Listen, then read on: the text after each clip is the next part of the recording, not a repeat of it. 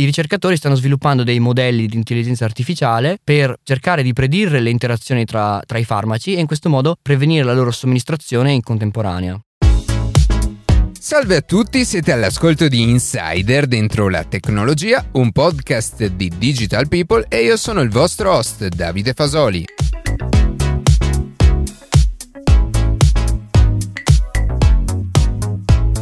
Oggi Luca Martinelli farà una chiacchierata con un dottorando in scienze biomolecolari, cercando di capire cos'è la bioinformatica e che contributo sta dando nell'ambito della ricerca e del contrasto a tumori e virus. Prima di passare alle notizie che più ci hanno colpito questa settimana, vi ricordo che potete seguirci su Instagram a chiocciola dentro la tecnologia, iscrivervi alla newsletter e ascoltare un nuovo episodio ogni sabato mattina su Spotify, Apple Podcast, Google Podcast oppure direttamente sul nostro sito later.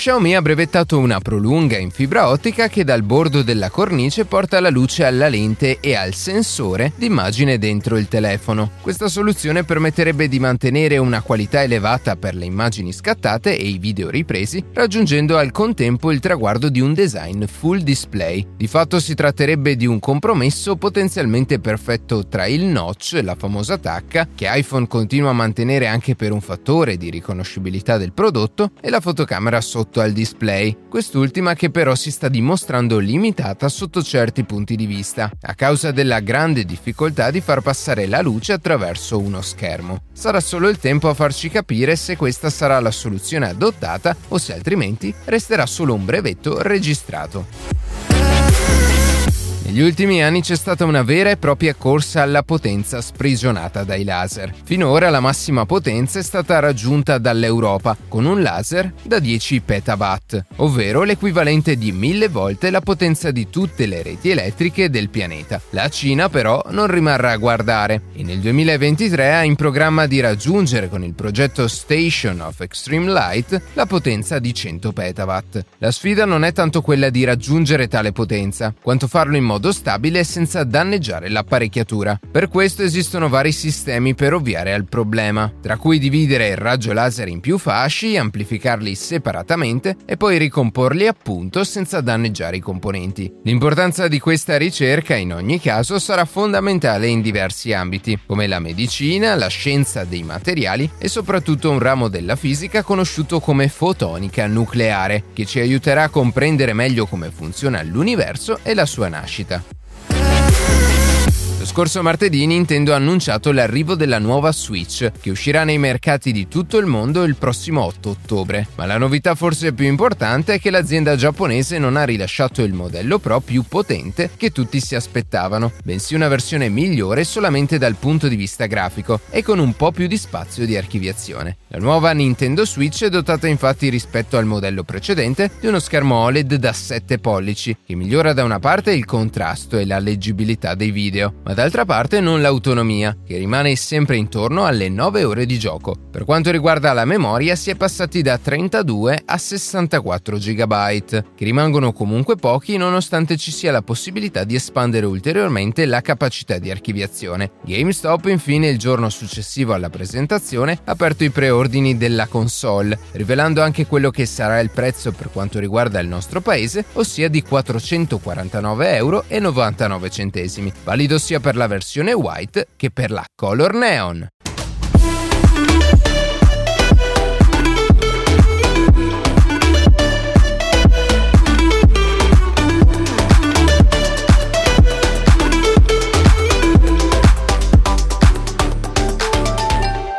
Prevenire è meglio che curare e la migliore arma per prevenire e prevedere l'evolversi, ad esempio, di certe malattie o di tumori è prima di tutto capire come funziona il nostro organismo e in generale i sistemi biologici. L'informatica negli ultimi decenni ha contribuito in modo sostanziale nell'evoluzione e nel miglioramento del modo in cui questi sistemi vengono studiati. Per parlarne eh, siamo in compagnia di Davide Bressan, dottorando in scienze biomolecolari all'Università di Trento, che sta facendo degli studi in particolare nell'ambito di ricerca sul cancro al fegato. Benvenuto Davide. Ciao a te e a tutti gli ascoltatori. Innanzitutto, Davide, cos'è la bioinformatica e di che cosa si occupa? La bioinformatica è una scienza interdisciplinare, quindi che unisce biologia e informatica, e sviluppa algoritmi, tecnologie che possono aiutarci a comprendere e analizzare i dati biologici, in particolare quando quest'ultimi sono molto complessi. Posso farvi un esempio di questa complessità? Per esempio, l'intero genoma di una persona, ovvero l'insieme di tutti i cromosomi, è formato da circa 3 miliardi di nucleotidi. Questi nucleotidi sono i mattoncini che formano il codice per la produzione di proteine, che poi andranno a formare la cellula e le proteine permettono di uh, il funzionamento della cellula, per esempio per la respirazione, eh, ci permettono di vivere, insomma. Senza l'ausilio di metodi informatici sarebbe molto difficile capire qualcosa di questo oceano di informazioni che è il nostro codice genetico. Eh, vorrei anche citarvi uno dei programmi che è più utilizzato nell'ambito bioinformatico, è chiamato Blast, è molto famoso nel, nell'ambito e è utilizzato da moltissimi ricercatori in tutto il mondo. È conosciuto inoltre anche come il Google della ricerca biologica. Infatti questo programma permette di comparare una una sequenza chiamata anche gene, sconosciuta di nucleotidi, con tutte le sequenze di DNA che sono contenute all'interno di un database, trovando poi eh, e permettendo di analizzare eh, le sequenze che sono più simili a questa sequenza di interesse e permettendoci comprendere meglio il funzionamento di questo gene che, di cui non si, non si, sapeva nulla, ma che a questo punto abbiamo, uh, abbiamo potuto trovare una sequenza simile ad esso. Sebbene la bioinformatica sia applicata per lo studio della biologia vegetale, ovvero le piante, e anche per lo studio dei microorganismi come i batteri, essa contribuisce fondamentalmente allo studio del corpo umano e dei, delle malattie che lo, lo affliggono, come i tumori. E parlando mm, proprio di questo ultimo argomento, dunque, eh, puoi approfondire come la tecnologia e soprattutto l'informatica stiano aiutando i ricercatori a comprendere meglio le cause dei tumori e soprattutto il loro sviluppo? Certamente Luca, i tumori sono il risultato di mutazioni casuali nel nostro genoma, e, ovvero cambiamenti nel codice genetico che porteranno a una crescita incontrollata di alcune cellule che poi porterà allo sviluppo del tumore e come sappiamo in molti casi alla morte del, della persona affetta da, affetta da, esso. Circa il 10% dei tumori è causato da difetti genetici che sono tramandati dai genitori, mentre il 90% di essi sono principalmente dovuti a fattori ambientali che possono essere per esempio l'esposizione a radiazioni, la dieta, il fumo o, e molti altri. Per capire in che parte del genoma si trovano eh, le, le, alterazioni, quindi le mutazioni che caratterizzano una tipologia di tumore, come può essere quello alla pelle o al fegato, è necessario sequenziare il DNA. In questo modo possiamo determinare l'ordine dei diversi nucleotidi che vanno a comporre il nostro codice genetico. In pratica si raccoglie un campione del tumore, si estrae il DNA tra, nel laboratorio, dal nucleo delle cellule e si inserisce in un sequenziatore. Negli ultimi anni l'avvento delle tecnologie di Next Generation Sequencing hanno permesso di velocizzare di molto il sequenziamento del, del, del genoma di un, di un, individuo. Infatti eh, un elevato numero di frammenti di DNA può essere sequenziato in contemporanea rendendo molto più veloce il procedimento. Nel giro di pochi giorni infatti si può ottenere l'intero genoma di una persona, una vera e propria rivoluzione per la ricerca scientifica, pensando che eh, all'inizio degli anni 2000 ci sono voluti mesi per ottenere il, um, il DNA di un singolo individuo. Una volta che si è sequenziato il tumore di diversi pazienti, si può, sempre utilizzando dei software specializzati, andare a vedere le mutazioni che sono presenti nel genoma e comparare le mutazioni tra i diversi pazienti soprattutto rispetto a una persona sana, per andare a vedere quali sono le mutazioni che caratterizzano un, un tipo di tumore. E a questo punto si può capire le proteine che sono coinvolte nello sviluppo del tumore, che è uno step fondamentale nella realizzazione di nuovi farmaci che andranno a curare una, una persona o a eh, almeno ridurre la, lo sviluppo del tumore. Mi dicevi poi che nel tuo dottorato all'Università di Trento eh, ti stai occupando di cancro al fegato e precedentemente invece ti occupavi di melanoma. Eh, puoi raccontarci più nel dettaglio delle tue ricerche e della tua esperienza in questi due ambiti?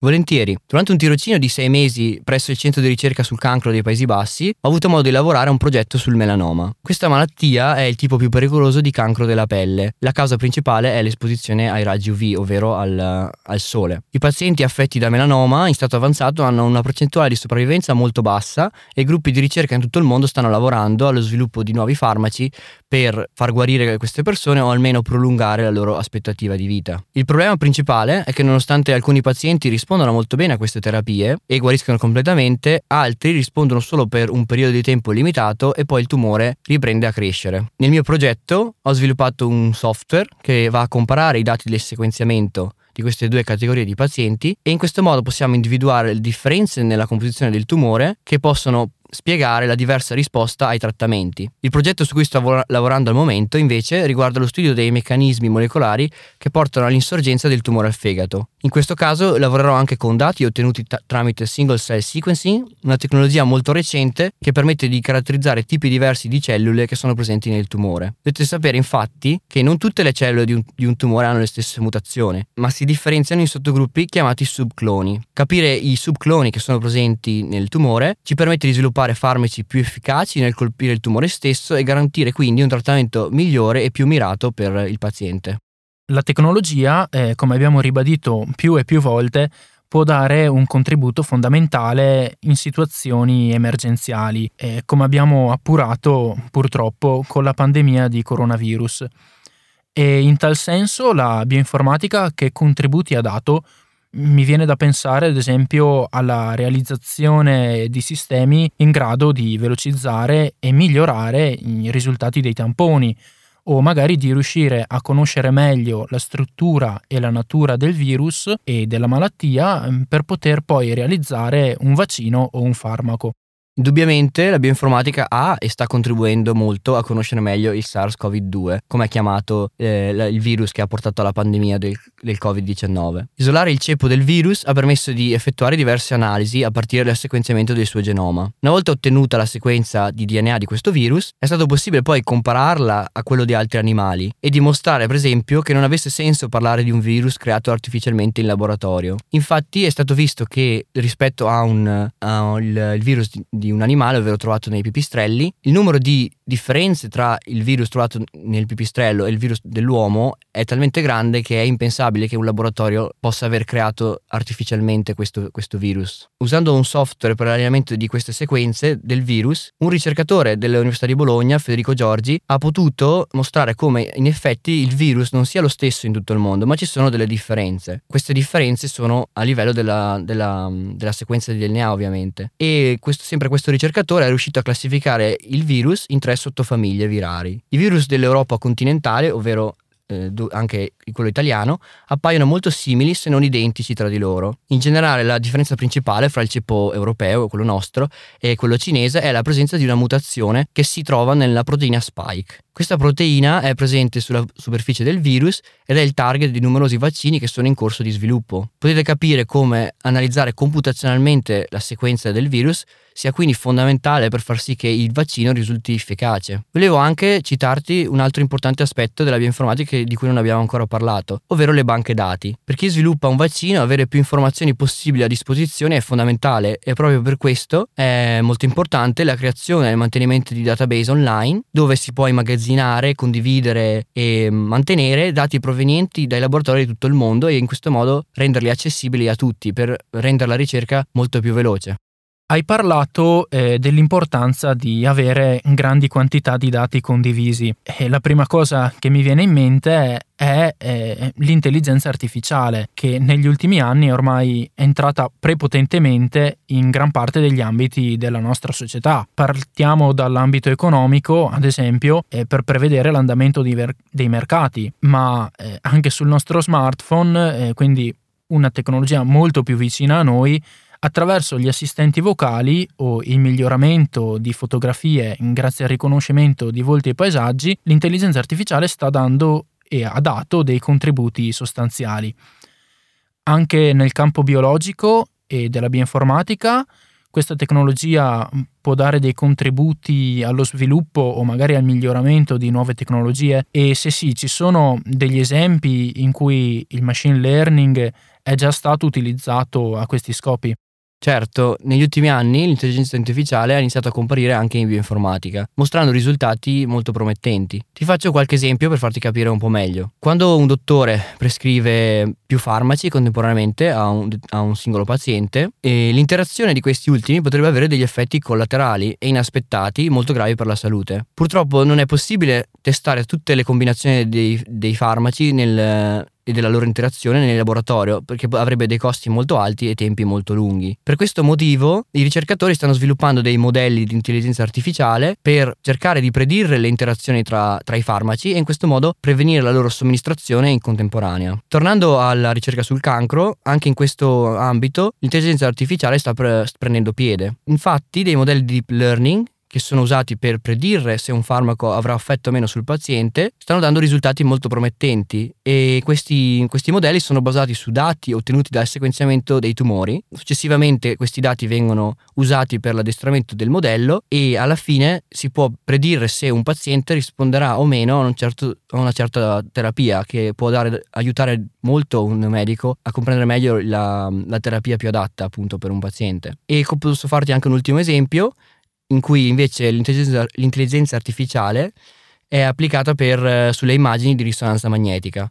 Devi sapere infatti che per un dottore analizzare a fondo immagini, queste immagini di risonanza magnetica per individuare una, per esempio un tumore richiede molto tempo e concentrazione. L'intelligenza artificiale può quindi aiutare i dottori nell'individuare masse tumorali nel, nel cervello o altri organi, raggiungendo risultati veramente sorprendenti. Pensa che alcuni modelli addestrati su migliaia di immagini stanno ottenendo risultati migliori di quelli medico, di un medico stesso. E volevo anche menzionarti una, una, cosa. In tanti ambiti della ricerca biologica, però, non è ancora possibile utilizzare il machine learning o l'intelligenza artificiale, per un motivo abbastanza banale, ma allo stesso tempo fondamentale, ovvero la mancanza di grandi quantità di dati. Il miglioramento delle tecnologie porterà sicuramente a colmare questa carenza nei prossimi decenni e permetterà di applicare l'intelligenza artificiale sempre di più nel, nell'ambito.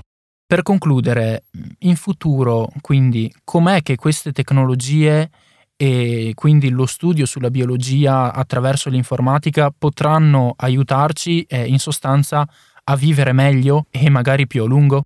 Un ambito di cui si parla molto recentemente è la medicina personalizzata o di precisione. Se ne parla molto ma è ancora in stato embrionale e quindi penso che sia adatto a rispondere alla tua domanda. Per farti capire cos'è la medicina personalizzata ti, ti, faccio, ti faccio un esempio. Praticamente al giorno d'oggi tutte le persone con una specifica malattia vengono trattate principalmente allo stesso modo, senza tener conto delle differenze a livello genetico di queste persone, ambientale, ovvero il, la regione da cui vengono, il loro, il loro stile di vita e questo aspetto sarà fondamentale fondamentale nel futuro per permettere di migliorare la, la, le terapie. La medicina personalizzata infatti punta a capire prima di somministrare un farmaco o fare un'operazione chirurgica quale gruppo di persone affette da una malattia beneficerà maggiormente da, da, questo trattamento. Al momento è ancora difficile fare ciò in quanto i costi per il sequenziamento rimangono ancora abbastanza elevati, ma penso che tra non molti anni il miglioramento delle tecnologie porterà allo sviluppo della medicina personalizzata, di conseguenza a un miglioramento delle condizioni di vita di tutti.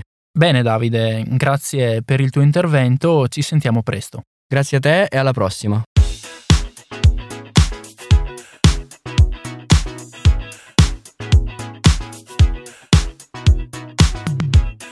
E così si conclude questa puntata di Insider dentro la tecnologia. Io ringrazio come sempre la redazione e in special modo Matteo Gallo e Luca Martinelli che ogni sabato mattina ci permettono di pubblicare un nuovo episodio. Per qualsiasi tipo di domanda o suggerimento scriveteci a redazione chioccioladentrolatecnologia.it, seguiteci su Instagram a chiocciola dentro la tecnologia dove durante la settimana pubblichiamo notizie e approfondimenti. In qualsiasi caso nella descrizione della puntata puntata troverete tutti i nostri social. Se trovate interessante il podcast condividetelo che per noi è un ottimo modo per crescere e non dimenticate di farci pubblicità. Noi ci sentiamo la settimana prossima.